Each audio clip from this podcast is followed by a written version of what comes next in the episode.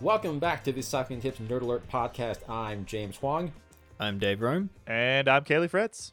How's everyone doing today? We are now in week, well, I guess it depends on where you are, but I guess here in Colorado, we're in week, what, like four or something of basically things being shut down-ish? Schools, at least, anyway. Yeah, my wife's been keeping track of the days, and I can't remember what the actual day is. But yeah, we're like three weeks-ish, three and a bit weeks. Ah, I'm good. I already work from home.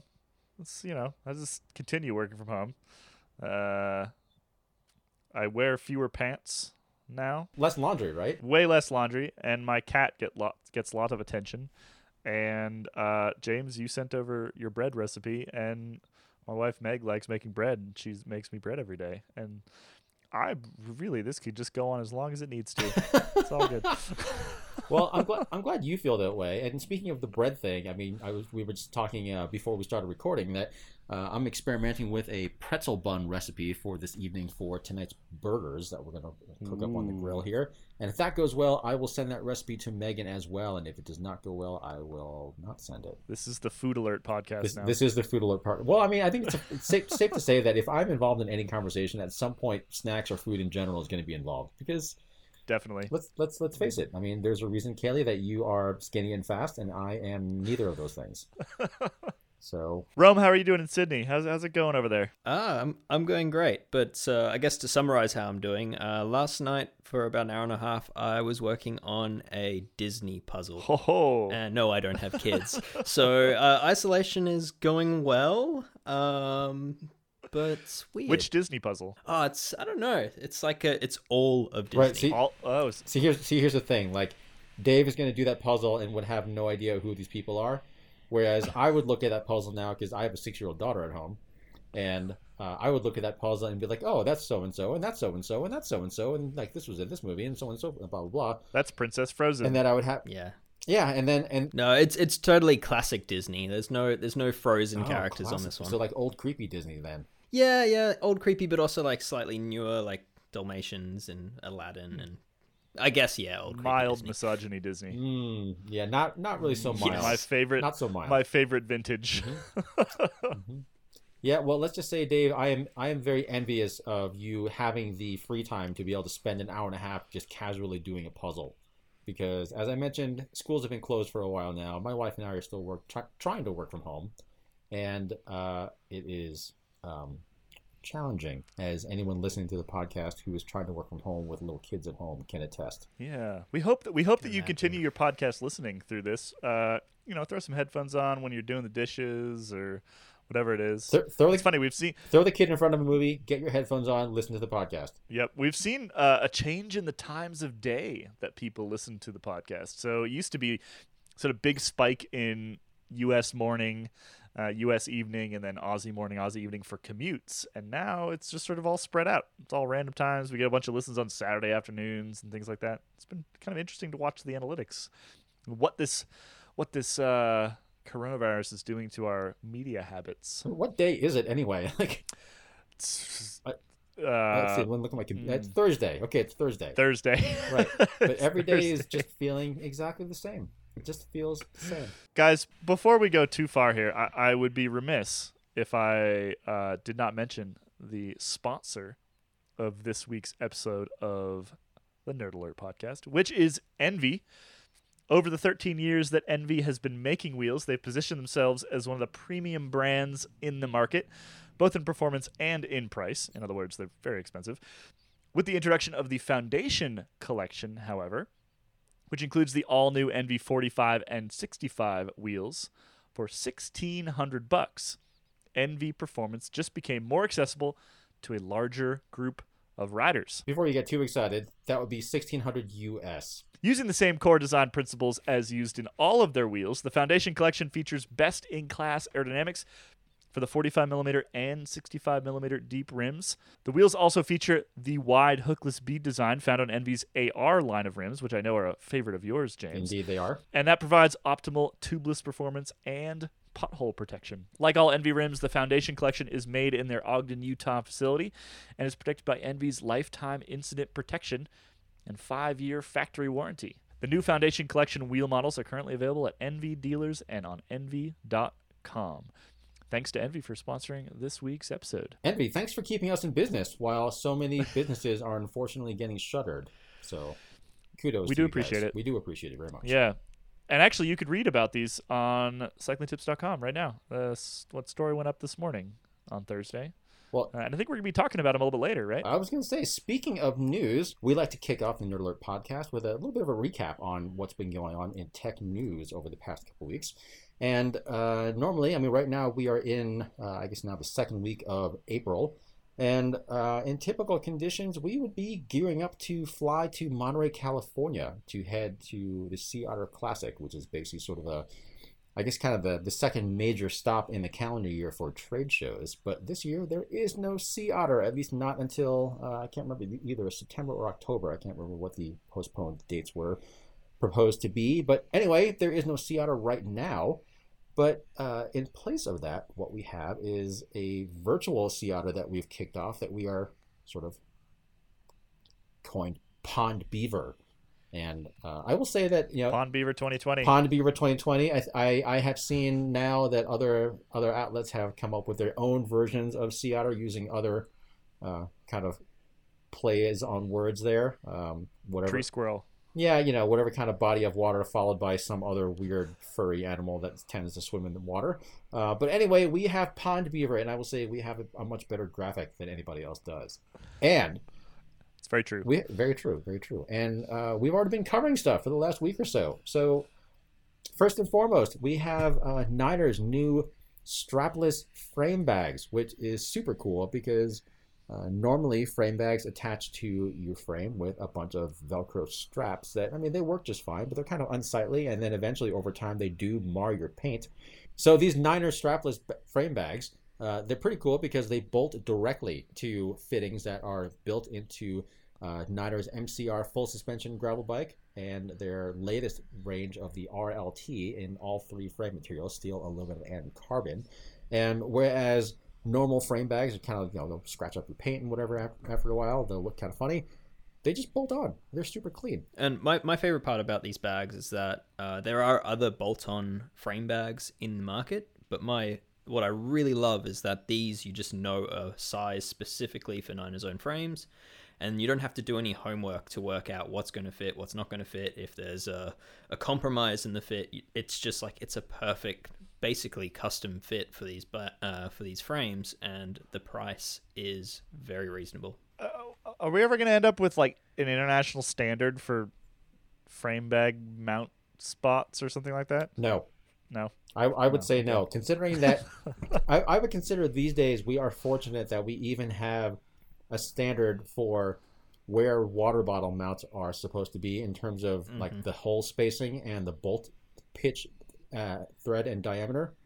Um, so no, I, I don't anticipate that at all. No, I mean, well, give it. So you're saying I need to lower my expectations a bit. I think you need to lower your expectations to suit the current reality.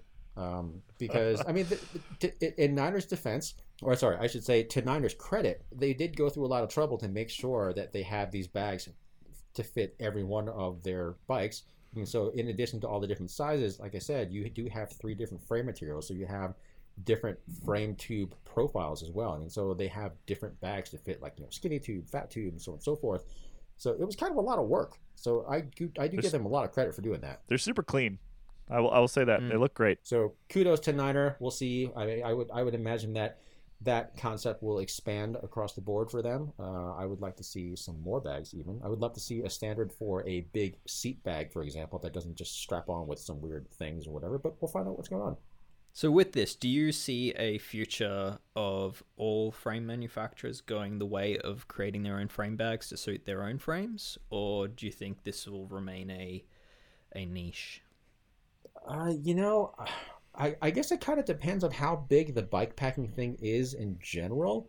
Um, mm. And I, I shouldn't even say bikepacking because, I mean, these these bags aren't really necessarily made for bikepacking, really, because, I mean, it, it's pretty modest capacity. It's not like yeah. they're just massive things for, you know, sleeping bags and stoves and fuel bottles and all this other stuff. Um, I mean, would every, do I expect do I expect other companies to follow suit? Yes. Do I expect every company to follow suit? Absolutely not, because there is a pretty big investment involved. And, you know, I, I think in addition to uh, this being a testament to how much Niner is committed to it, I think it also indicates a little bit how big the segment is for Niner. Um, because again, I mean, Niner is not a particularly huge company, and mm. to invest that kind of resource into that sort of accessory development, I think says a lot about how serious they are about it, which is good. Also, what we have, we have some new wheels from Fulcrum that were announced a few days ago. Um, the Racing Zero Carbon Competizione D B for disc brake. I mean, these are not necessarily a new model exactly. It's sort of like a like an upgraded, uh, or so, it's sort of just an upgrade of an existing model, the, the existing Racing Zero Carbon. Um, it has some cool little black on black finish. It gets their, their new top end cult ceramic bearings with these like cryogenically treated super hard steel races. So they're still hybrids, but they're more durable. They're lubricated with oil, not grease, so they spin faster. Um, they are expensive, go figure. But one million Aussie dollars. Well, in, indeed, indeed, which translates to about what, like you know, fifty-seven U S cents, something like that. Sorry, sorry, yep. guys, you know the, the Aussie dollar is just not doing so great right now. But uh, I have a set that is inbound that I'm going to include on a test bike for review pretty soon. Um, they do look really cool, not cheap, but you know, wide rim, some pretty cool features like a solid outer rim bed because they don't drim, uh, they don't drill the spoke holes all the way through. Instead, they They have this thing called MoMag, a, a technology that they share with their sister company Campagnolo, where they, they have these aluminum nipples that they thread on a little steel slug, and then they guide it from the valve hole all the way around to whatever spot they needed to get to, which sounds extraordinarily tedious, but uh, mm-hmm. it lets them drill fewer holes. But hey, it works. You also get bladed aluminum spokes, two-to-one lacing front and rear, um, center lock disc interfaces, uh, pretty wide and tubeless compatible rim beds. Um, I mean, they look pretty good. I mean, they're not particularly aero. They're like thirty mils deep or something like that, but they're not really meant to be. It's really meant to be more of a kind of like an all-around climbing wheel. Um, but I think for people who are not necessarily looking for the latest and greatest for aero and are willing to spend a little bit more, that looks like a pretty good option. They're super sexy. I will say that. They're, they're peak Italian design sexiness. They're so Italian. And they're also like, and they're like twenty-six hundred bucks, right, U S. So they are very expensive. Yeah, I mean, uh, that that price um, seems to be a sticking point for a lot of people, and that's absolutely fair. I, I agree. But, yeah, you, you when you look at it as a complete wheel system, they're quite different to what else is out there on the market, and that every single component has been, you know, designed in-house to work with every single other component specifically. So kind of is like, you know, what I'd say is a compromise-free wheel package, which is... Uh, It's quite cool, and you know they those Fulcrums, like especially the aluminium versions, they have an amazing reputation in the market. I know, I know James has uh, great experience with the old uh, Racing Zeros, and myself too. It's it's a wheel that I used to recommend all the time, um, still do. Uh, so yeah, I mean the price super high, but I don't think it's unreasonable. Yeah, I mean on on paper they are not the best value at all, and. And uh, there there was a commenter who did point out, like, oh, hey, you know, you can get wheels that are deeper and lighter that are way cheaper, blah, blah, blah. And, you know, I, I this is not necessarily a plug for Fulcrum. I would say that um, I would caution anybody out there looking for wheels that uh, any wheel's performance is going to be the result of a lot more than just two metrics on a piece of paper. It is not just weight and uh, rim depth or even rim width. There's a lot more to it. Plus, let's be honest, if you are in the market for two thousand plus dollar wheels, unless you're a bike racer, you're probably just going to go with the ones that sort of like make you feel the best, right, about buying. So if these ones are super sexy and awesome and have ceramic bearings and you just feel awesome riding them, if you can afford twenty-six hundred bucks for a set of wheels, then go for it. Have fun. I I, I don't know. I, I have sort of a, I have a bit of a problem with people screaming value about stuff that is clearly not intended to be value driven, right? This wheel set is not intended. If it was a value wheel set, it would be twelve hundred bucks, or it would be the Envies that were in the the the, the ad at the beginning of the show. They're sixteen hundred, right? Like th- there are lots of wheels out there that are intended to be as good as they can possibly be for a price point. This is just a wheel that Fulcrum sat down and said, hey, engineers, just make the best damn wheel you can. Go for it. Have fun. We don't care how much it costs. Pe- right. People who are in the market for a, you know, Ferrari or something like that, they don't generally haggle with, they, they probably don't haggle a whole lot with their salesperson. They don't say like, yo, hey, can you take twenty bucks off the monthly payment on that? No. probably not. No. Yeah. No, no, no. Uh, it's, you know, yeah. different, different, different wheels for different folks. It's, you know, I, I, I, it bothers me when people begrudge others for whatever makes them happy. And if, if buying super expensive all black Italian wheels makes you happy, go for it. That's what I say. If, if I had that kind of money, they would make me very happy. Totally. I would, I would say that. um, Dave, I hear Rotor had some stuff coming down the pike as well. What do you know about that? So Rotor, like most of most of what they they showed us and what we, we shared actually had been seen at Eurobike at least, um, but it's now finally hit the market. So they uh, in this past six months they actually weren't selling it. Um, so that's notably like the in the new Inspider um, power meter, which is like I think it was six hundred fifty U S. Uh, and it's a spider-based power meter that works with their whole line of existing cranks. So that's everything from their like one hundred fifty millimeter long time trial crank all the way through to their downhill crank, um, which is pretty cool. Um, and it's meant to be like a zero calibration power meter. So you you put it on the bike, you do a zero calibrate, um, a zero reset, and that's the end of it. You just ride it from there on in. Um, so I, I, I think that's quite a cool product. Um, I'd be keen to try one in the future. Uh, otherwise, yeah, they've got a time trial shifter now for their one by thirteen hydraulic group set, um, which is interesting. Uh, I think that's one market that can probably benefit from losing the front derailleur um, as far as skinny tires go, whereas perhaps doesn't make quite as much sense on drop bar bikes. Um except for gravel. Uh, and then the other one was just they've made an intro. Um, they've entered the e-bike market. So specifically the e-road market, they're now going to be offering high-end cranks to fit uh, Fazua e-bike systems. Yeah, that, that part I have to say kind of cracks me up a little bit because e-bikes are, okay, granted, generally speaking, most e-bikes are not really renowned or even talked about or thought about as being anything remotely lightweight.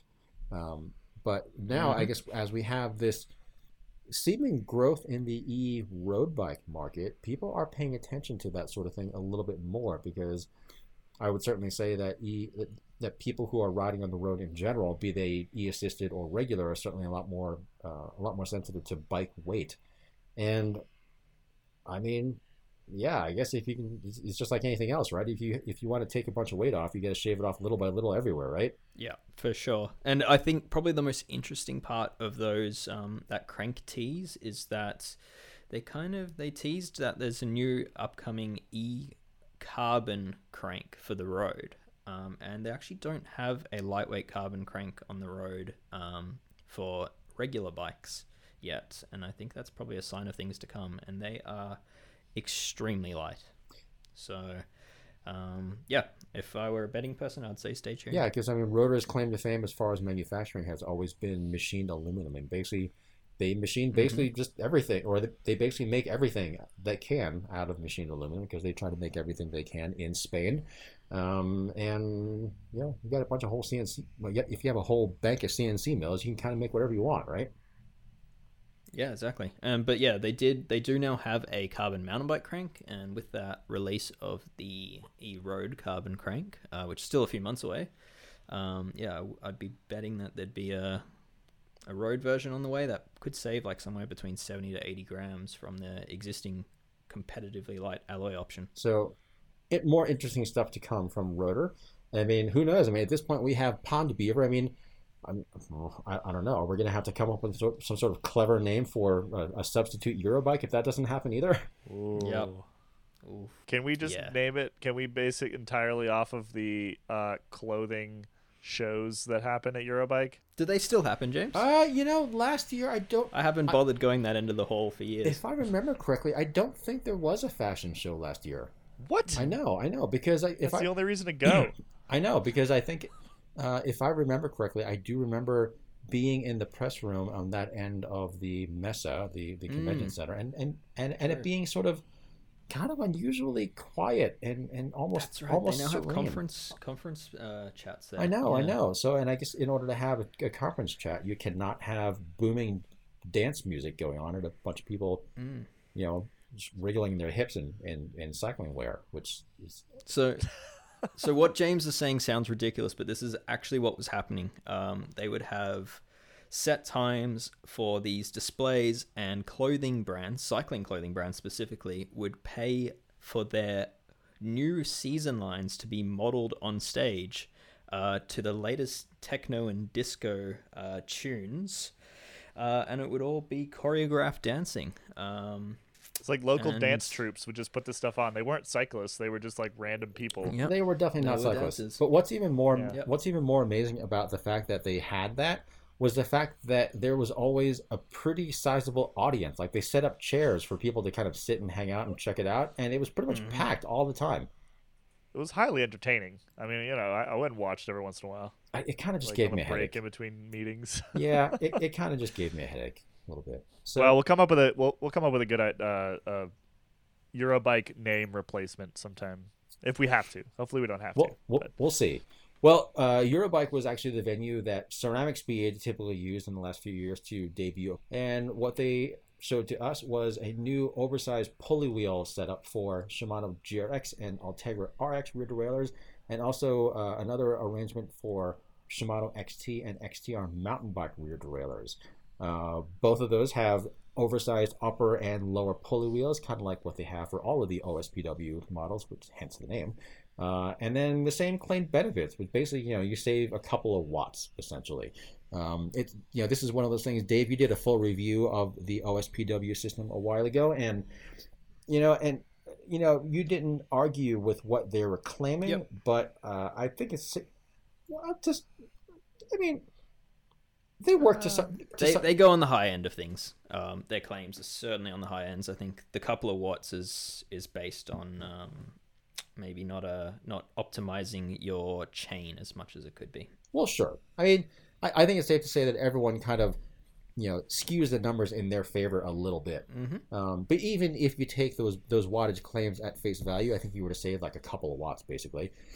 Uh, even if you were to take those claims at face value, this is not really the most uh, value-laden upgrade, shall we say. Because there mm-hmm. were, I think the, the retail cost on these things is like five hundred fifty U S and something like almost seven hundred Australian. Um, Starting a, from as well.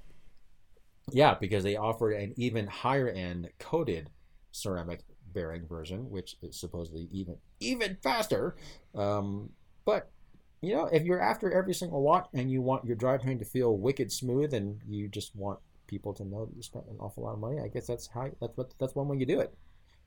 Yeah, I, I think it's, you know, it's the sort of thing you'd buy with all the spare change you have after those uh, Fulcrum Campion- Campionze uh, wheels. Uh, Competizione? How do you how do you say that? Competizione. Yep. Competizione. Mm-hmm. It's hard when they remove all the vowels. Competizione. Uh, they did remove all the vowels. It was the yeah, the C M P T Z N, I think it was. Nope. It doesn't really work nope. in English. Nope. Com- competizione. Competizione. But because the like they the Italian language, you basically cannot end a word with a consonant. They just add an A at the end anyway. Hey, it's great. I love it. I. I I'm a huge fan of uh, all things Italian it's bicycle. Fun. It, so I'm, mm-hmm. I'm it's totally it's, hard, it's hard not to you know, it's hard not to it's be great. happy about it, right? It's I mean, great. And then our our latest bit of news from Pond Beaver, uh, actually this this coincides with our sponsor for this week. Apparently, is uh, Envy's announcement that they have launched a sort of uh, I guess more of a value range of carbon wheels that they are calling Foundation. Uh, Dave, you dug into this in detail. What can you tell us about these? Yeah, I mean, the the ad at the beginning sort of uh, gave it all away, but um, that was a good summary. But well, so so let me let me stop you before you before you do this and just say that. So I d- handle the uh, ads on these podcasts. Where like I don't handle them. I don't sell them. The sales team sells them. They tell me who bought one. I handle like getting the script and things like that. And I didn't tell James and Dave that. that that Envy was Correct. sponsoring this episode. So when you guys put together the run sheet, they were on there, and we we're like, oh well, you know, it's natural, it's yeah. fine. But I just want to make it clear that like they're not in the episode because they bought the sponsorship. Those are two separate yeah. things. That is true. What, what is not separate though is the giant check that they just cut to me though. So so like a- after after this podcast is over, I am going to make a very unscheduled and ungovernment mandated stop at the local bank. I'm going to go deposit my massive check, and they, they sent it in like full on lottery, like sweepstakes style. Yeah, yeah, yeah.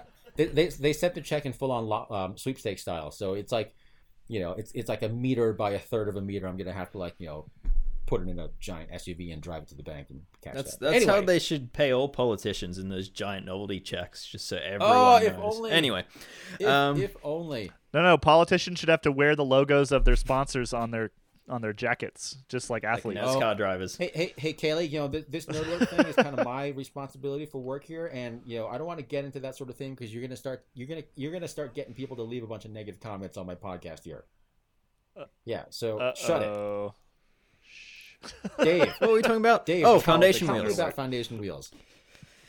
Yeah, so uh, sixteen hundred dollars is probably the big thing to know here. That's about nine hundred U S less than the uh, regular N V wheel options, um, which is quite a substantial um, saving, I guess. Uh, and then, according to N V, their new wheels are, when you look at the weight and the aerodynamics and the performance, uh, they are quite confident that they beat the similar price competition from all their major competition, um, from all their major competitors. So uh, it's a big call. Uh, but yeah, I mean, on paper, I haven't ridden a set. I haven't even played with a set. They're very new. Um, but yeah, I mean, on paper, they look quite nice. Um, perhaps the one thing that's going to be quite polarizing is the use of that hookless bead on the rim.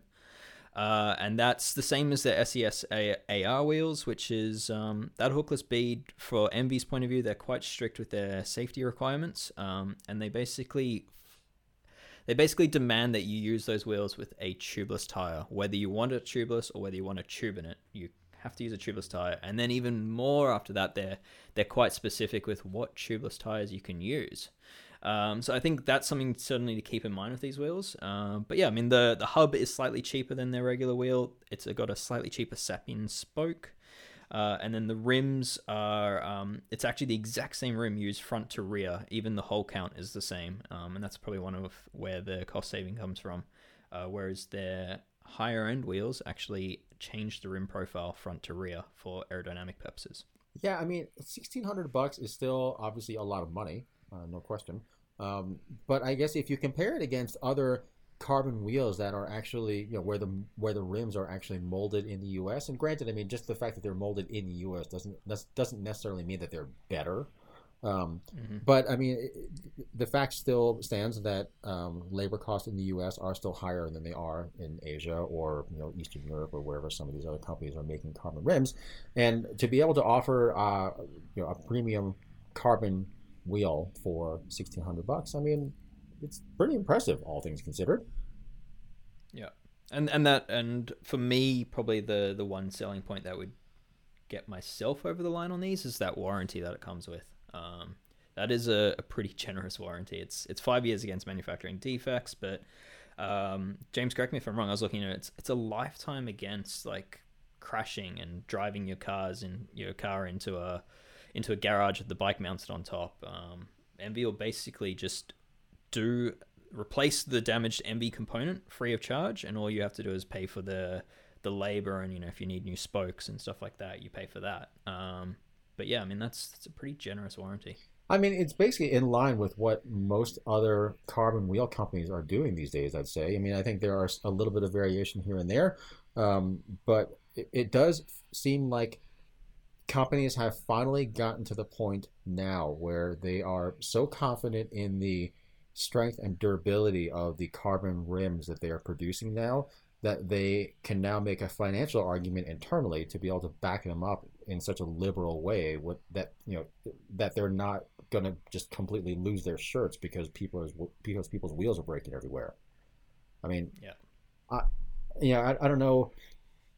I don't know how many people listening have, um, have paid any attention to what Santa Cruz has done, for example, but um, you know, Santa Cruz, I guess they they arguably kind of kicked the whole thing off when they introduced their reserve line of carbon wheels. And and one thing that um, always sticks in my head, they you know they sponsored Danny McCaskill, the, the kind of trial superstar, and they put out a video where, you know, supposedly they handed Danny a set of wheels and they were like, "Hey, Danny, you know, try and break these." And you know, this is a guy who jumps off of like, you know, ten meter ledges and, you know, flat landings on concrete and that sort of thing. And uh, it, granted, I mean, this video is, you know, basically an advertorial essentially. But if you watch the video, I mean, Danny is still beating the crap out of these wheels, and they are supposedly not broken. It's highly entertaining. I would recommend watching it.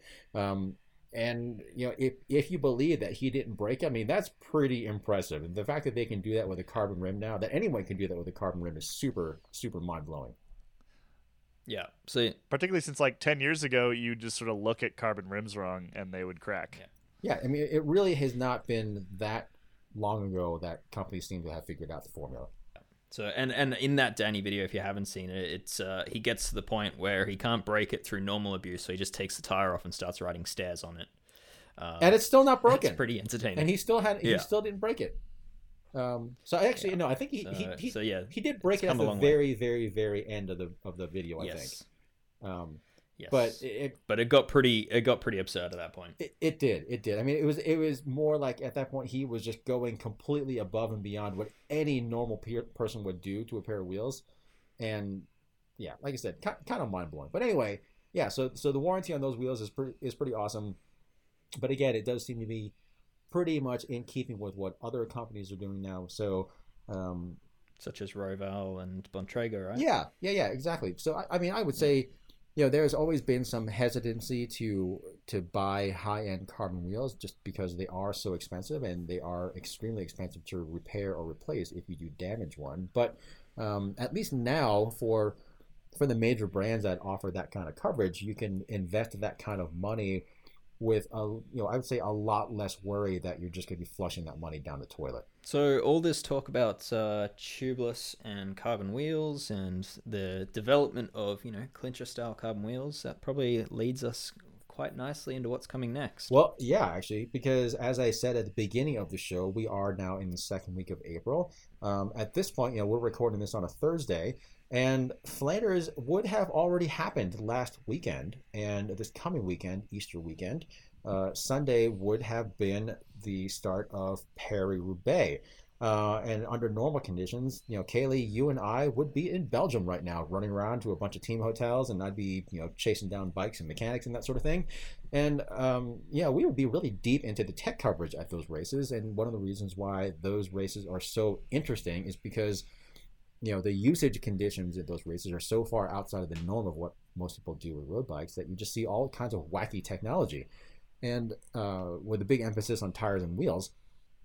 And one trend that we have been seeing in general, not even just particularly at cobbled classics, but, um, you know, we've written several times that uh, a handful of teams and riders have been moving toward tubeless clinchers instead of tubulars.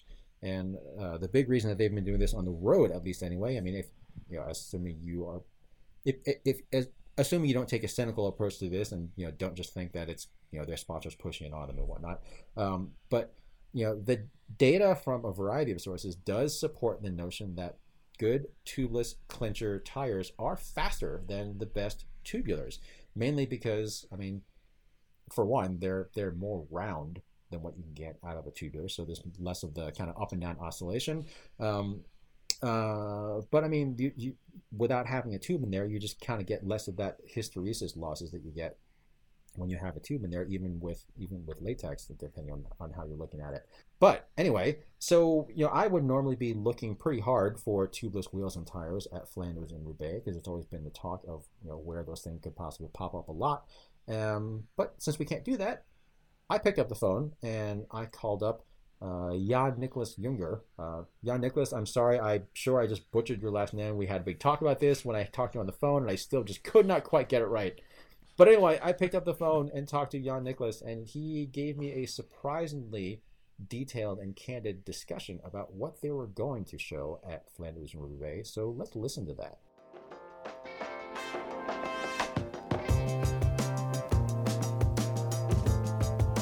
Yeah, Nicholas, it's been quite a while since I saw you in person, and thank you very much for taking the time to to chat with me over Skype about uh, our Nerd Alert topic today. Hi, thanks uh, for getting in contact, and uh, yeah, nice to speak to you again. I think the last time was uh, in France uh, at the Tour last year. I think so. Uh, yep, correct.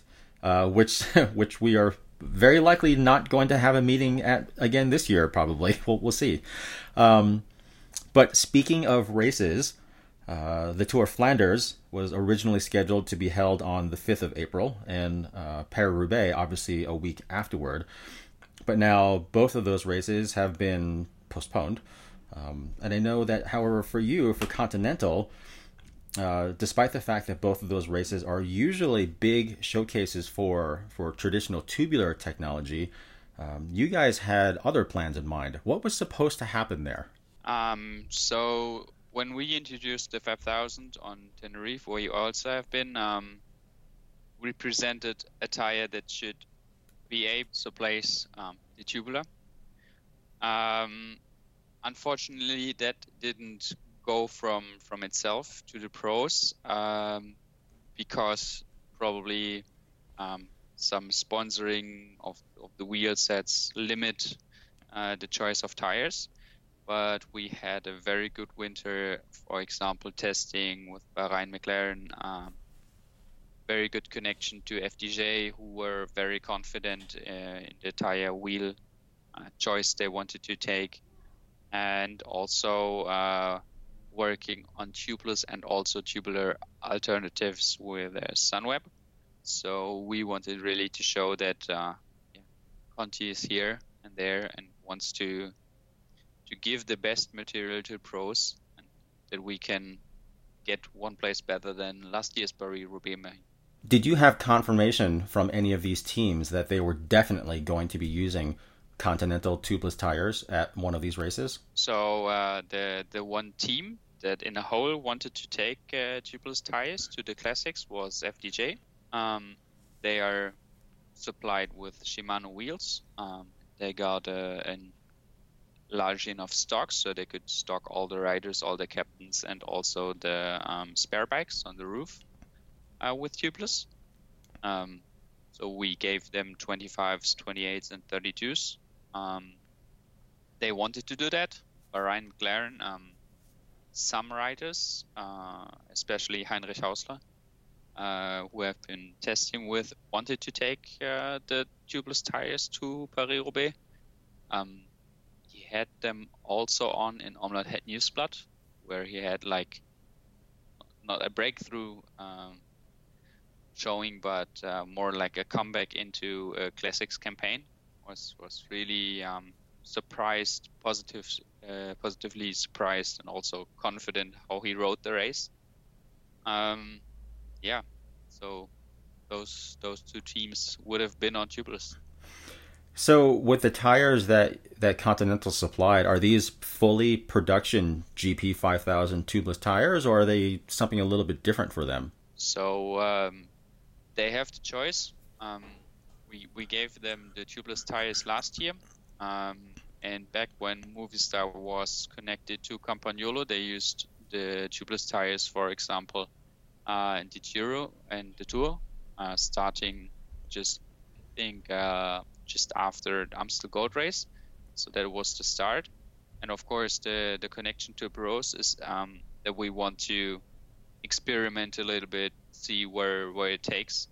Um, so we had the normal ones in twenty-fives, and for the twenty-eight and thirty-two millimeter version, we tried normal ones and ones that um, have uh, a special support, um, another textile layer in the, the carcass sidewall, to yeah, make it more robust when when the tubeless tire hits uh, the cobblestone. So, but in the testing, obviously, the changes that you made to these tires for the for the pro riders and the teams, I mean, I, I'm guessing there would not have been any uh, negative effect in terms of the rolling resistance compared to the production version. Is that correct? So, um, the textile that we include um, should be well known to you uh, from the fourth season. It's this Duraskin diamond-shaped pattern in the sidewalls. Mm, okay. Um, that is roughly about five grams um, compared to the production tire, and it decreases um, the the rolling resistance. Um, so you have a loss in rolling resistance of half a watt, um, but only on, on the lap scales we are having here. Um, so we put them on. This, um, yeah, metal lap test, metal plate, where we measure the the watts to zero point one of a, of a watt. Um, so that's what we see there. I think um, in real world, there was only benefits from it. So one of the, I guess maybe one of the, yeah, certainly one of the biggest advantages for, I guess, the traditional, um, sort of the traditional cotton casing tubulars that teams have often run for Flanders and Roubaix is that, you know, they're very, very soft and very supple. So, you know, the riders always say that they have better grip and they, they seem to roll faster, that sort of thing. Um, but there has not historically been a lot of attention paid to the durability of those tires. So how are, I, I guess, if a tubeless tire that you are supplying to these teams, if they are almost identical in terms of rolling resistance as far as the tubulars that they have been using, what would be the advantage then of using this tubeless tire if you have to change them to make them more durable for those races? So um, for for Continental, our tires are made from polyamide. Um, so we don't offer any cotton casings um, to the professionals or the normal customer. Um, and the tire of choice for the classic races in the past was the Competition Pro Limited R B X, um, ridden from the likes of uh, It's Pollitt last year, for example.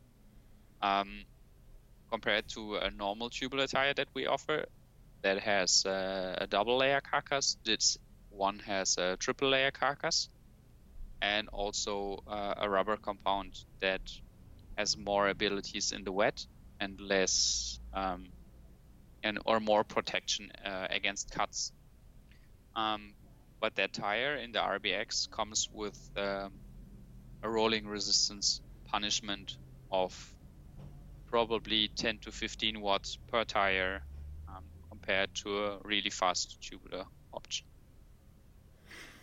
So if I understand correctly then, the tubeless tires that the riders were supposed to use, you are saying that they are pretty much the same as, uh, I guess, a, a handmade cotton tubular from a different company like, uh, you know, Dugast or F M B or something like that.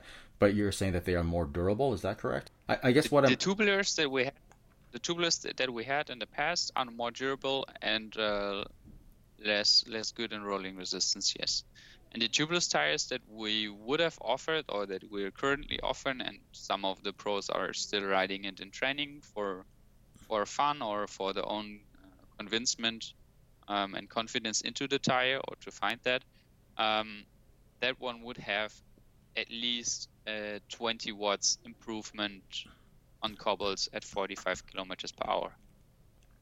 Ah, okay. So, so there is a big difference for rolling resistance, at least compared to the Continental tubulars that they were using before, um, while also being more durable then. So, um, in terms of why the riders and the teams are interested then, why, what are the main advantages overall? Oh, do they just want to look? Were they just looking for a, a faster solution then? Well, um, so the rolling resistance that you can measure in the lab differs to the real world, obviously. Um, what we see in the change from a tubular tire to a tubeless tire is that you can actually ride uh, lower pressure.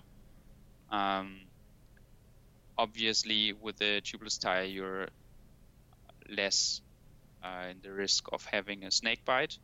Same uh, same problem occurs with tubular tires, even if they are built very robust. Um, so you can go below three bars, for example, with the professionals. Um, and with the lowering of the pressure, you have uh, a longer longer contact patch and a longer contact time, so a better damping. So when you have a slow motion of a rider going over cobbles, you could see that the tubular tires, they were bouncing back or like upwards when you're hitting the cobblestone. And with very, very low pressure, um, it the, the tire forms itself around the stone and moves onwards uh, into the riding direction that the, the rider takes and not so much upwards. So that's where the, the watts are saved, uh, not only in the theoretical rolling resistance. Some of these developments that you were talking about with tubeless tires for these race conditions are, um, they're not necessarily new. I mean, I, I feel like uh, certainly some other companies have discussed performance advantages like that in the past, but there has still been a lot of resistance from, um, I don't know if it's riders or teams or mechanics, um, but there has been resistance to change. Um, so from from your perspective, where has the biggest resistance come from, and what, what exactly is keeping these riders from making the switch? So as as a professional team, um, you're contractually connected to several companies, to your bike manufacturer, to your wheel manufacturer, to your shifting group supplier, and uh, the wheel and tire uh, manufacturer. If that doesn't go hand in hand with um, what the riders or the team wants, um, then probably one of that partner is not capable to to run the tubeless system. Um, that's what I experienced, um, especially for the classics. So the package has to be optimal for riders to suggest to have the change from tubulars to tubeless. What about weight, however? Because I know that is another aspect that is often talked about. Uh, I mean, these riders are are hypersensitive to weight, uh, even just a you know a handful of grams increase compared to what they maybe have currently. Um, so even with these, you know, the latest tubeless and the highest end tubeless race tires and wheels, uh, they're still a fair bit heavier than tubulars. So if even if there is a big advantage in terms of rolling resistance and durability in these cobbled races, um, I mean, what do riders say about the increased weight? I would have to imagine that they, they push back on that as well, no? Well, the the weight obviously is heavier. Um, we at Continental, with the five thousand, we don't make the lightest tubeless tire available. Um, that was also never our aim. We wanted to have tire that is suitable and safe for E T R T O rims, um, so that a tire can be ridden safely, can have like a run run flat protection, or when you run flat that it doesn't come off of the rim. Uh, and of course, the idea of having a heavier option fears fears some riders. But uh, on the other hand, also these riders are visiting websites, uh, visiting blogs, uh, looks at a website like yours or Bicycle Rolling Resistance, and they also see this and that test says uh, the rolling resistance is decreased, so we should be running that and should be faster. So we're having teams that are moving forward and um, performance directors that are welcoming the technology. We're having teams that only want to have the change for the whole team and not uh, one rider or several riders to test it out. So there is currently something blocked. But um, yeah, with the example of Movistar, like last year when, when I was visiting them uh, around the Ardennes Classic, they had uh, the tubeless tires for training, and they were riding next to each other in the training and were seeing uphill and in the flat the difference in rolling resistance, and they wanted to use the tubeless systems, um, so they were not taking the weight difference or not, were not feeling the weight difference uh, just until I, or we I and uh, the team told them about. So obviously, like like you had in your last nerd alert, there's a big misconception about weight because it's the easiest thing you can measure. Everyone has a scale, so you can measure one bolt, one tubular, one tubeless tire against each other.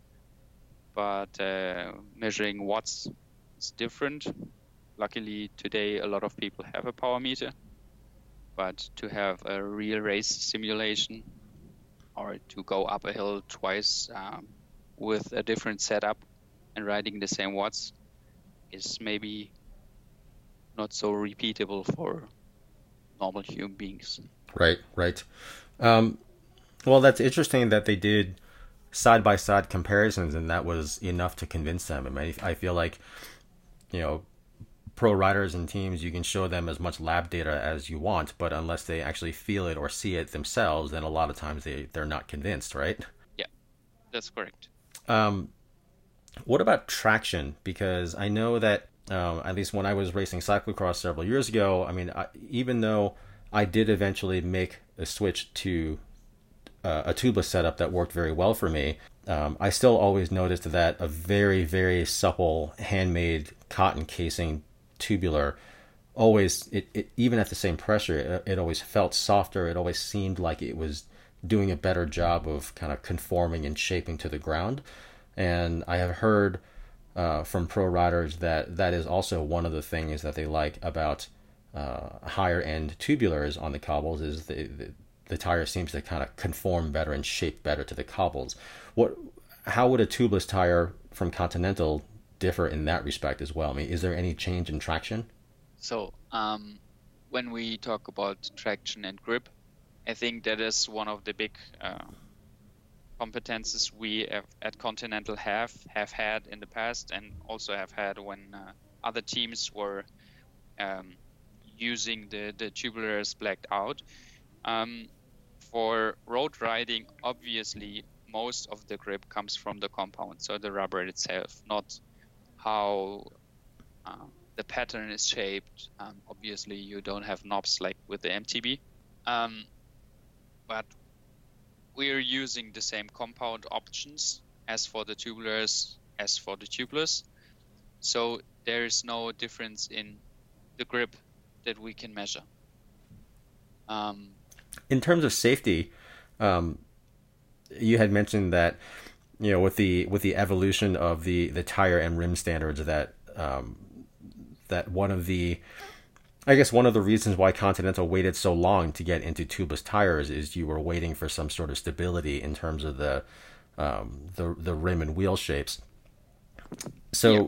with with how things are currently, uh, is everyone involved here confident that Uh, the Continental tubeless tires will stay securely on the rim or wheel when the tire is flat at race speed? So, uh, great question. That was uh, my pause about. Um, I was thinking about it, but I lost uh, the idea there. So, yes, um, when we build a tire, we always have the E T R T O in mind. Um, obviously, with the five thousand, we wanted it to fit to E T R T O rims. Unfortunately, the new version and also the I S O um, version for rims and tires have not been published up to date, and I, I think it's not clear yet when it will. So we have manufacturers that are working in line with the E T R T O, and we are having manufacturers that change in half a meter of a, a diameter. But for our tires, obviously, that half millimeter can make the um, the tire really hard to mount. That's the good side. Um, when it comes to a flat tire, then if if E T R T O limit and above are in line, um, the tire will stick to the rim. And if the E T R T O is not respected and going less than what is um, explained there, obviously the tire could um, fall into the inner channel of the rim, and that's what we don't want to see. So we always recommend to have checked that um, the supplier of the manufacturer of your wheels is sticking to the E T R T O. So far, I haven't uh, heard of G P five thousand tubeless tires going over rims. Um, I think with uh, the stiffness of the bead, we're very much on the safe side. Um, but I think what what the next developments and the next generation of tubeless tires will face are hookless rims.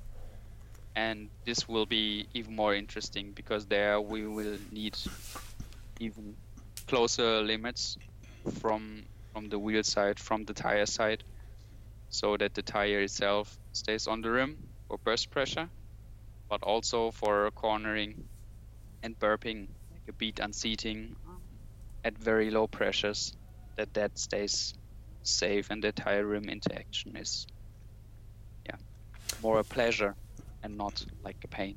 Right, right. Uh, that actually uh, perfectly leads into the next question I wanted to ask you is, uh, I guess speaking of F D J in particular, uh, I, if I remember correctly, I think that team is on Shimano wheels, correct? Yes. Um, so, I mean, those wheels, as far as I understand, are very much in compliance with current E T R T O standards for the rim diameter and that sort of thing. Um, so for, for that team, it is probably, I guess, easier to make sure that you have a tire that stays on securely at very low pressures because, um, because, because you know what you're working with. However, with this, with this new, Uh, this new crop of hookless wheels that are coming about, and it seems like everyone really does want to move over to hookless as far as carbon rim manufacturers anyway, because basically they're easier to make. Um, but if everyone starts moving to hookless shapes for their carbon wheels uh, and rims, how does that affect the E T R T O standard, uh, and, and where does that look moving forward? I know there were a lot of discussions Uh, behind the scenes as far as establishing a, a proper standard for um, the, the bead seat diameter and, and some of the rim shapes and that sort of thing. But from the consumer side, there still seems, and actually even from the media side, there is still quite a bit of confusion as far as where things are really going to settle down. So where does Continental stand on that? How do you how do you deal with that? Okay, let me let me start with uh, F D J. Um, You're correct that they are using Shimano, and Shimano t- rims typically come with a seventeen C inner channel. Um, a seventeen C inner channel is compliant to the E T R T O, and the tire works good with that. Obviously, you would have uh, a more stable tire, especially if you're choosing twenty-eights or thirty-twos, if you would have a, uh, a bigger inner rim bed. So um, much likely if you stand your feet together and someone is pushing you side to side, you're likely to step one step um, into the other direction. But if you place your your feet shoulder wide and someone pushes you, you're much more likely to to hold that uh, stability. So obviously wider rim beds are better. Um, this second second thing is with hookless currently in the E T R T O, there's one rule that maybe sometimes people are not uh, aware of it, that it limits the maximum pressure at five bars, so seventy-three P S I. Um, for every tire that we are producing, for example, our gravel tires, our mountain bike tires, we are very confident and we're believing that this max pressure is all right. So it will pass any burst pressure test. Um, but obviously on the road, five bars is not something you would typically choose for your twenty-five or uh, twenty-eight millimeter tire. So there we have to be in the discussion with the E T R T O, but since that one is moving forward quite slowly, we're in direct uh, discussion with the big wheel manufacturers, and we are currently checking. Um, maybe you have seen on all five thousands and all other tires, there is actually the warning on the sidewall if the maximum pressure exceeds five bars that it says only mount on hooked rims. Um, so for coming upcoming generation, obviously we want to be compatible to those hookless rims, but first this burst pressure must be aligned with the maximum pressure written on the tire. Um, Another thing would be burping cornering, and I think um, that that is really currently the not holy grail, but more like a hidden topic. Um, and we have to take a lot of resources into it, R and D testing, to make it sure that if you're going into a, a corner and having maybe only three bars in your twenty-eight millimeter tire, but that the bead really stays in contact to the corner of the rim. Because if you would have a sudden loss of pressure, um, more likely to, to be called burping in the field, then you would have uh, probably an accident, and we don't want that. So even though E T R T O update will be coming, we are in contact with all major re uh, wheel manufacturer, so we know who we are talking to and what geometries they are choosing. Um, if we are in line with them, I think we can present the, the customer a good opportunity to run hookless with our tires in the future. So from Continental's perspective, however, um, I understand that it is possible to manufacture a tire and hookless rim combination that uh, that would be considered safe. However, it also seems like uh, from the perspective of a tire manufacturer, you would prefer that uh, that rims still have a hook then, correct? I mean, would it be would it be uh, from a tire safety standpoint, would it be better for everyone if rims still had hooked beads? So if we want to have a, a tire that fits to every wheel out there in the market, um, regarding of the diameter and regarding of the diameter of uh, our of our tire, and it should be easy to mount, then yes, the best option would be to have a rim with a hook, because then you can have a larger um, rim bead diameter, um, tire diameter, so it will be really easy to mount. Obviously, if you have to more tighten those tolerances up, the mounting of the tire will be harder to what we know right now. So you obviously need your tire lever tools and cannot change it with your own hands in the future if we really want to be suitable to all hookless rims in the market. But from what you can see, uh, from your perspective and knowing what, what different wheel manufacturers are about to introduce, um, does it seem safe to say, though, that more companies are moving toward hookless shapes, especially for composite rims? Yeah, sure. So obviously, if you want to, to take a textile, you can only pull a textile and not push it.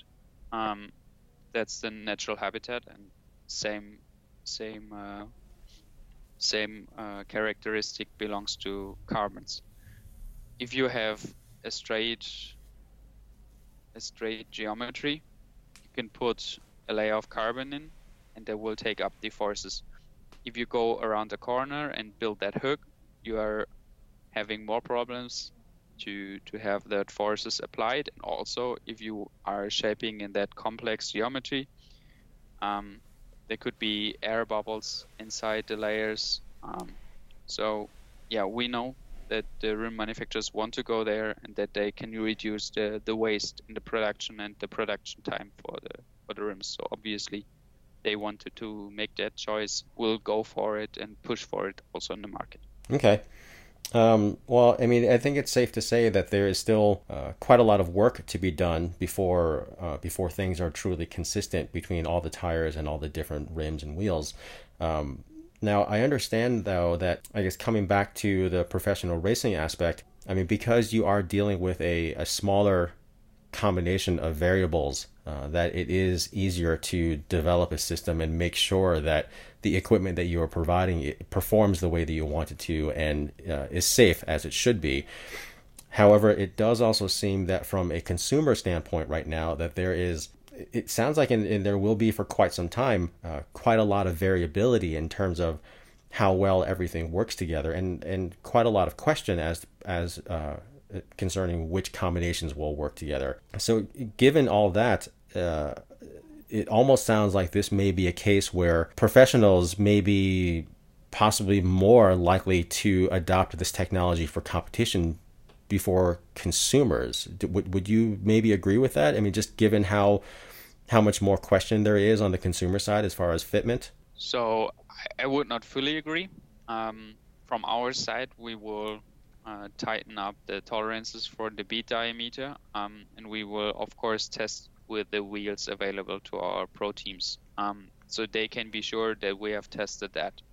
Also, to all manufacturers we're in contact with, the with all the major major ones, um, and they are having recommended list on their website, and they, they will have that in the future. Um, and from my side, from my personal side, as for Continental, it, we will be much happier if we have maybe one combination where you're not able to mount the tire on a rim that is not close to the rules and not sticking to the rules, rather than having a tire blowing off a rim. So for us, it's safety first, and that's where we are going. Okay. Um, so that's more our standpoint, that the customer can trust into the product. But if the the wheel of choice is not compliant to the rules of the market, to the E T R T O, to the I S O, then we're open for talks. But we are much happier if you cannot mount that tire on the rim. Okay. Um, well, let me ask you this, and I guess this is the last question I have for you. Um, and it's a question that we have asked a, quite a number of people who are who are in the, the wheel and tire worlds. Um, I mean, on paper, there is a lot of there are a lot of reasons to move away from tubulars toward tubeless tire technology. I mean, they're they're supposedly faster, and you're saying they can be more durable. Um, you know, I, I've heard I've heard arguments that, especially when combined with a hookless wheel, that they can be more aerodynamic. Um, you know, they're easier to mount and, and remove, that sort of thing. Um, but there's still a lot of uncertainty. Um, so from your perspective, I mean, do you envision a day when tubeless tires really, truly will replace tubulars completely? And if so, when do you think that might happen, both in the racing world and at the consumer level? So from my side, I won't say that the tubulars are dying. Um, they are getting less at the moment, but I think um, that the choices for the customer, for the pro riders, for the ones in competition, and for the ones out training and just enjoying the bike riding, there are more options available. Um, the tubular version, obviously, like we talked about, will be still the, the lightest available. Um, you will have the, the clincher tire with the butyl inner tube. That will be still the e- easiest to mount and to repair out in the field, uh, easiest to maintain. And then we will have probably two things in the middle. Um, the tubeless tire for the ones opting for benefits and rolling resistance, um, more speed, better compliance on the cobbles, stuff like that. And I think also there will be a differentiation to clinchers with high performance inner tubes, um, because they will probably get lighter. New materials will be introduced. Obviously, currently latex is the material of choice, um, but there there will be more coming in the future. And I think probably you as as the customer will have four options available, and you must choose what you're looking for in the choice of your tires, in the regarding of where you're going. Um, What's the tarmac like? What's the competition like? Yes. Interesting. Okay. Well, it sounds like you and I may have to revisit this conversation in another year or two then. Well, uh, I'm always happy. I'm always available. Um, we are really working hard at Continental at the moment, and uh, probably you will see more stuff uh, available sooner than you think. Um, just when you're asking for a point of time where things will change, um, maybe take a look what happened at the track walls. Um, probably you see more clincher tires um, you might think of. Interesting. Okay, well, I will keep my eyes open. Uh, Jan Nicholas, thank you so much for your time. I appreciate it very much. No problem.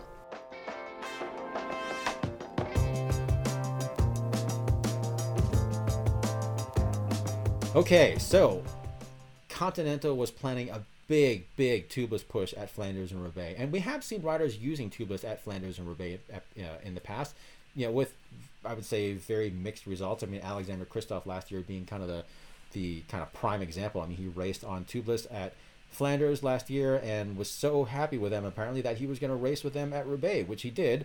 Um, but apparently no one told him that he should have gone up in casing width, however, so I think he started uh, he started in uh, with But I think he started with twenty-five mil wide tubeless clinchers, mm-hmm. um, which is not a good idea at Roubaix. And su- not surprisingly, he flatted, and he did. I don't think I don't even know if he finished. I can't remember now. Um, but anyway, uh, so yes, Conti was going to go big on Flanders and Roubaix with tubeless. What do you guys think about this? Because what Jan Nicholas was talking about is still, it, I mean, on paper, it's really hard to argue. I mean, he's saying that they're that they were.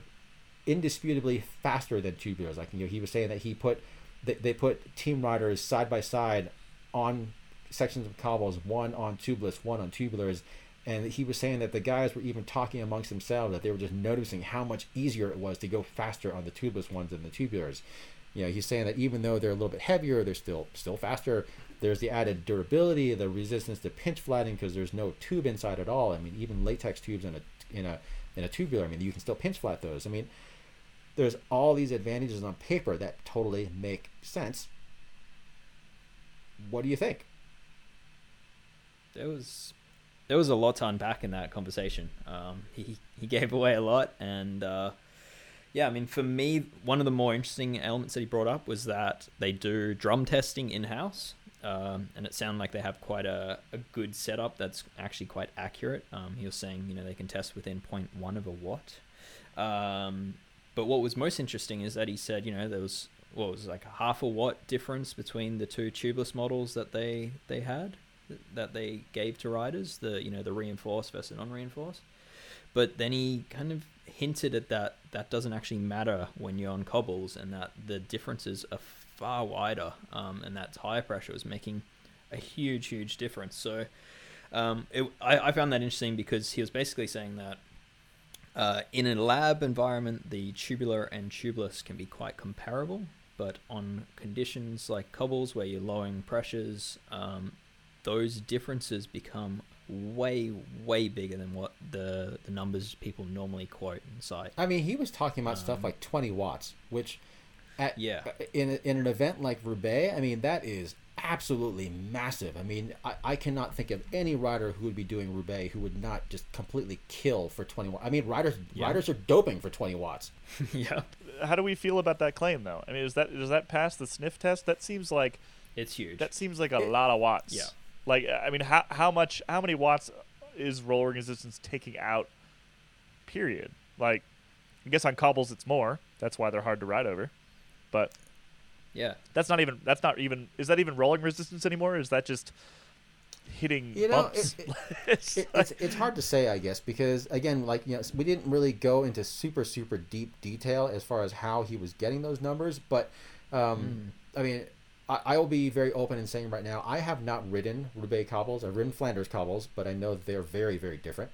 And the way, like, I always I always picture the Robbie McEwen way of describing Roubaix cobbles, and that, like, you're basically, you know, flying over the a, a farm field in a helicopter, dropping bowling balls out of it, and like that's basically what you're riding on.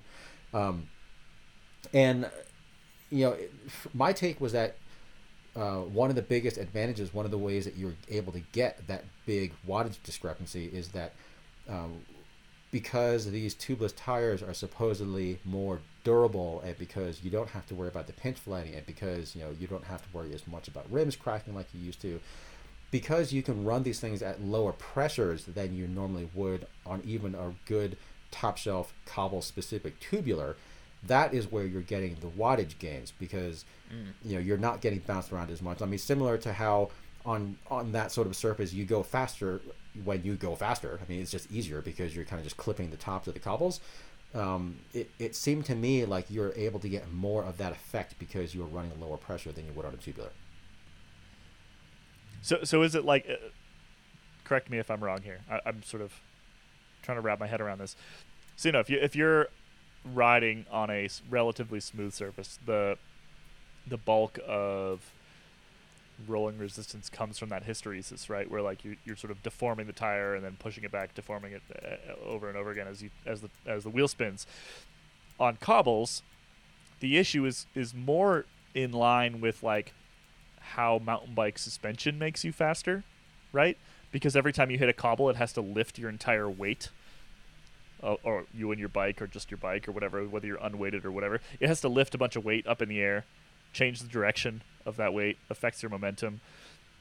So that would, I guess, then support what what's being said here, which is that if you can run a tire so it acts more like a suspension component versus just paying attention to that hysteresis number, it can have a, a pretty dramatic effect on overall speed, because it, it is it's like it's almost like you're running like a little mini full suspension bike, right, right? I mean, so this is, you know, it, for people who are listening, who are who are fans or who follow, you know, Jan Heine from uh, Compass or Rene Hurst. Um, you know, it's something that he's always referred to as suspension losses.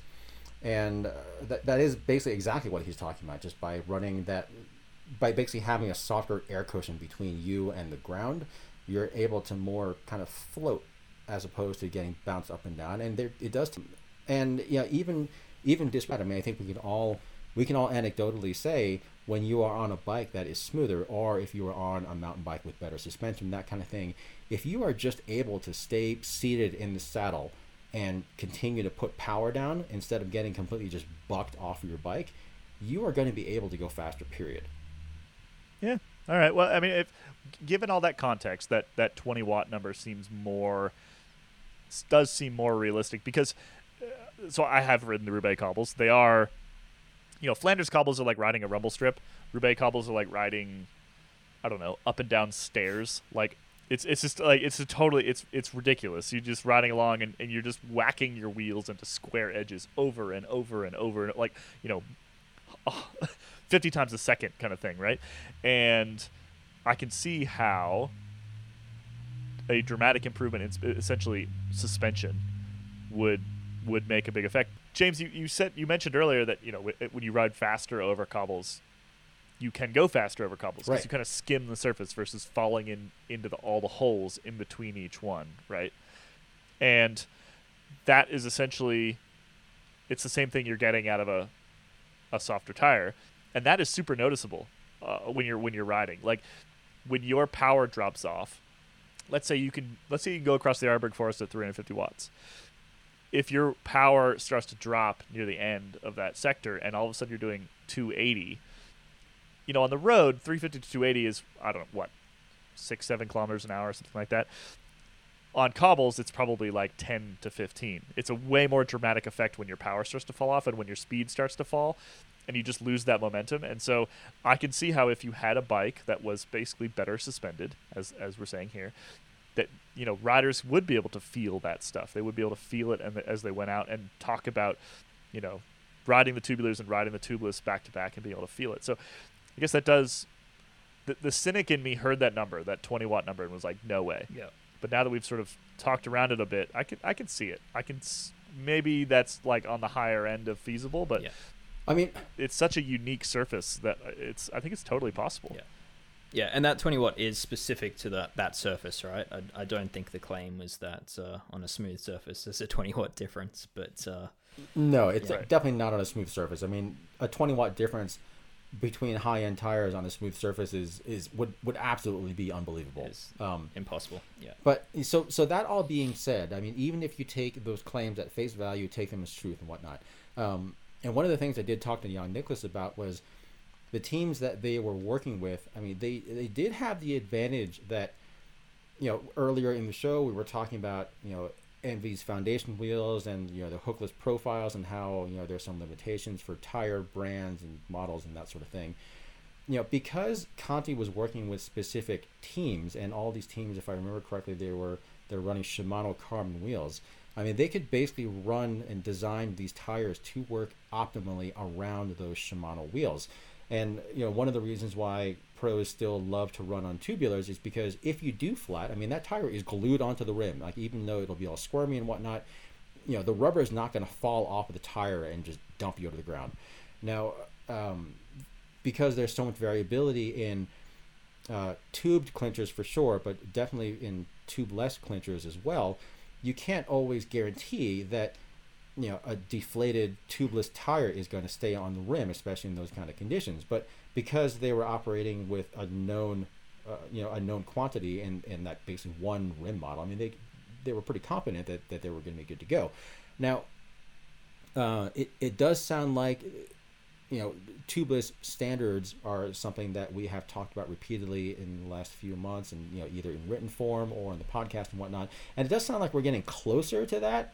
Um, but it sounds like we are still a little ways away as well. I mean, because he even admitted that they're that they are erring on the side of caution as far as safety goes, and that there are still going to be some some some variations as far as how difficult a tire is going to be to get on the rim, for example. I mean, you know, Kaylee, you, you know, you kind of have this rule that you only run tubeless on a drop bar bike if you're above what, like a thirty or thirty-five mil casing or something like that, roughly. Yeah, thirty-two, thirty-three. Yeah. And you know, there are a lot of good reasons for that. I mean, when you have when you have a tubeless road tire that's smaller than that, I mean, in order to make it safe, it it does have to fit pretty damn tight.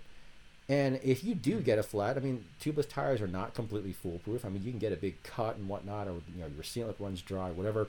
If you do have to fix it on the side of the road, then you know, you could be kind of screwed if you can't get that tire off to even put a tube in. Um, so I mean, but yeah, I mean, these pro riders, they are not going to have to deal with that. So you know, Conti doesn't have to worry about that. So you know, I do still wonder how this is all going to shake out, because all this stuff sounds great in a pro racing environment. And I do still think, I mean, Dave, you had a big conversation with Josh Portner from Silco a while ago that you wrote up, um, where he talks about how, you know, his his timeline was that tubeless was going to completely take over the pro peloton within five years.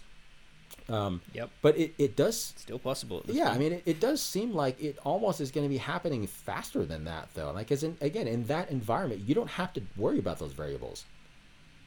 Yeah, yeah, and I think like the one of the most interesting things um, brought up in this in this conversation you had was uh, uh, just around the standard that, you know, as you say, it sounds like there's some progress on it, um, but yeah, it, it, part of that standard he, he hinted that there might be um, all rim manufacturers might be required to publish lists of tires that actually go with their rims, uh, unless I misheard that. But uh, that's that's sort of uh, what I took out of that was um, that there could be exact lists of what works and what doesn't work, and that there will also, as an outcome of that, be products that are not cross-compatible. So I think we're getting a lot closer to, one, pros being able to use it, but then also that transferring over to what is good for consumers. I agree. I agree. And, and then until we get to that point, I mean, as much as having some sort of def- you know narrowly defined list of compatible tires would be from an end consumer, I feel like that would still be a grand improvement over just completely guessing what'll fit, because um mm-hmm. you know I, I, as you all know, we have our Velo Club membership program, and one of the biggest benefits of that for people that we keep hearing about all uh, that we keep hearing about over and over again is the, the Slack channel, where the members can just kind of talk amongst themselves and kind of you know get help with stuff and whatnot. And, and um a member the other day was talking about uh, some difficulty that he was having with installing some tubeless tires on his rims. And again, I mean, on paper, everything should work together. But if you have a rim that's on the high end as far as a diameter, and then you have a tire that's on the low end in terms of diameter, those things are just not going to work together. And until you actually physically have them in your hand and put them on, you really just don't know if it's going to work. I mean, that's obviously a huge inconvenience, but if you have the other, um, if you have the vice, the opposite situation, where you have a smaller rim and a bigger tire, that at that point constitutes a safety issue. So I would much rather have a predefined list and a smaller selection of tires that I know will safely work than just guessing. Exactly. And that, I think, over over time will probably force rim manufacturers to to match, you know, Uh, I assume a lot of the tire brands will probably end up agreeing on this, on what sizing to do, uh, and I think it'll it'll force the rims to, to follow suit. So, um, yeah, yeah. I mean, like the that that uh twenty twenty-one model year giant T C R that that I just wrote up on the site. Um, that top end model comes with Giant's, um, I guess, new high end high uh, new high end in house brand Cadex, which is sort of a, a rehashed, a recycled name from way back when. Um, but um, I'm going to do a separate review. Of, I'm going to do a separate review of those wheels at some point. But one thing that is notable with those wheels right now is that, uh, unless I read something wrong, Giant currently only approves those wheels to be run tubeless with their own tires, which is a massive limitation. Um, I would suspect that that list will grow, but as of right now, if you get a set of those wheels, you can only run Giant tires. Um, yeah, for a lot of people, that's actually going to be a deal breaker. So, oh, yeah. I, I don't know. I mean, so not to go, you know, not to go too far into the weeds on this, but um, you know, we still are dealing with this issue with uh, sort of, you know, tire and rim tubeless road standards that are not set in stone and still don't have any sort of firm timeline as far as when that's going to happen. So, uh, I mean, it's still super frustrating. I mean, in, in in light of that, like I said, I mean, I would encourage every rim and tire and wheel manufacturer to, you know, do whatever they can to publish that list. I mean, if only for their own liability purposes. I mean, like if I had a tubeless wheel, a tubeless tire blow off the rim when I'm going downhill and I just, you know, shredded myself when I'm descending at sixty K an hour or something, I would not be happy about that. No, not at all. And and on that topic, like ENVE is a, a great example of a company doing that already in the market. They have a, a long list of tires that are approved and not approved for use with their, their hookless bead. Um, and that's based on safety. I mean, their their test, to be honest, is a little unrealistic, should I say. They they inflate the tire to one point five times the maximum recommended pressure on the tire, which if you're running tubeless, you're not getting anywhere near that maximum recommended pressure to begin with. Um, and then if it if the tire fails, then um, it blows off the rim, then it gets on the non-approved list. Um, so at the moment, Continental, uh, their G P five thousand T L tire is actually on the non-approved list um, as far as tires that don't pass that. Uh, and that was something that was mentioned, is that the, the next generation of tires, he hinted at that they would actually pass these tests.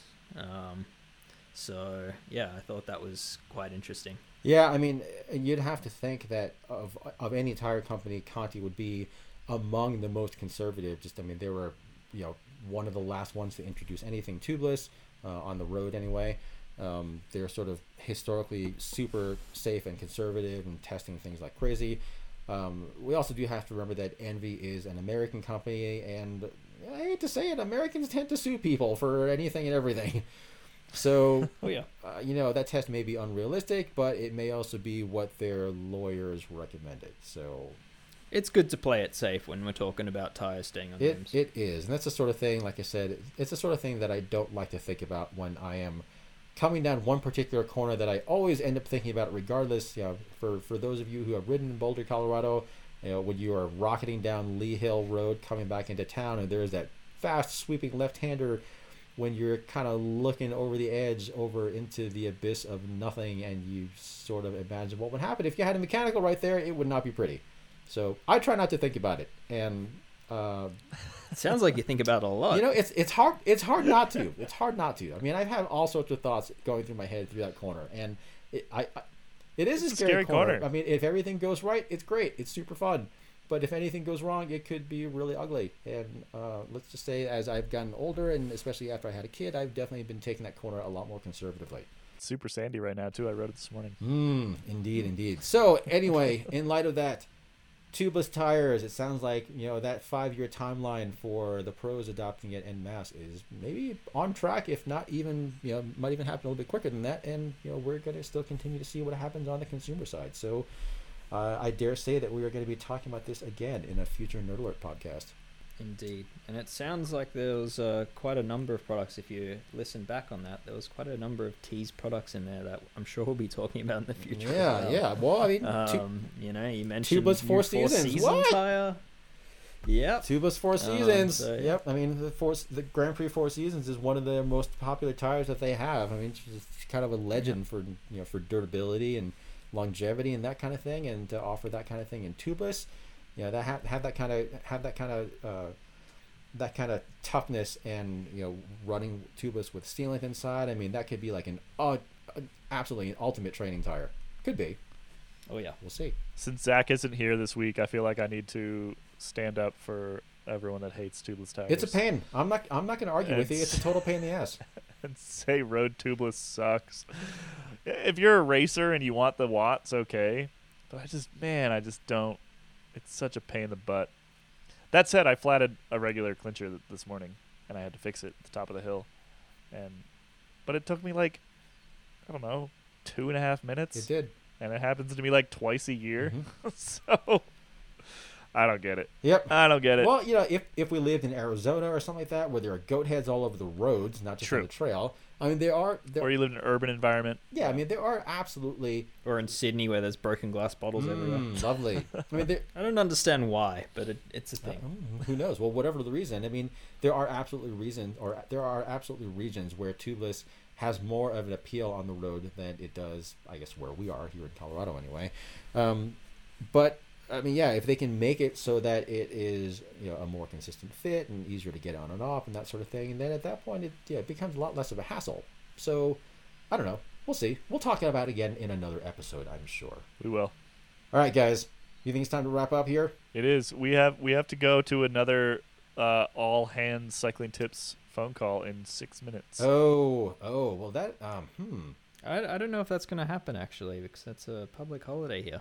Oh, that, slackers! That, Good Friday. That would be that would be really good because uh, I can't remember if this was on the recorded part of the podcast or not. But I have some pretzel buns to make right now, and my dough my dough sh- should have fully risen by now. I need to get my, my little alkaline water solution boiling so I can, you know, dip some buns in there and get the get that nice little shiny brown surface on there. I got some work to do because I'm hungry and I want some burgers on pretzel buns. Yeah, I think I think let's call it let's call the meeting off. All right, we, you know we're done. It, it it's settled. It's settled. No meetings. All right, we've had enough Zoom meetings this week. Indeed, I'm over it. Thanks for listening, everyone. We will see you back in a couple of weeks. Bye. Ciao.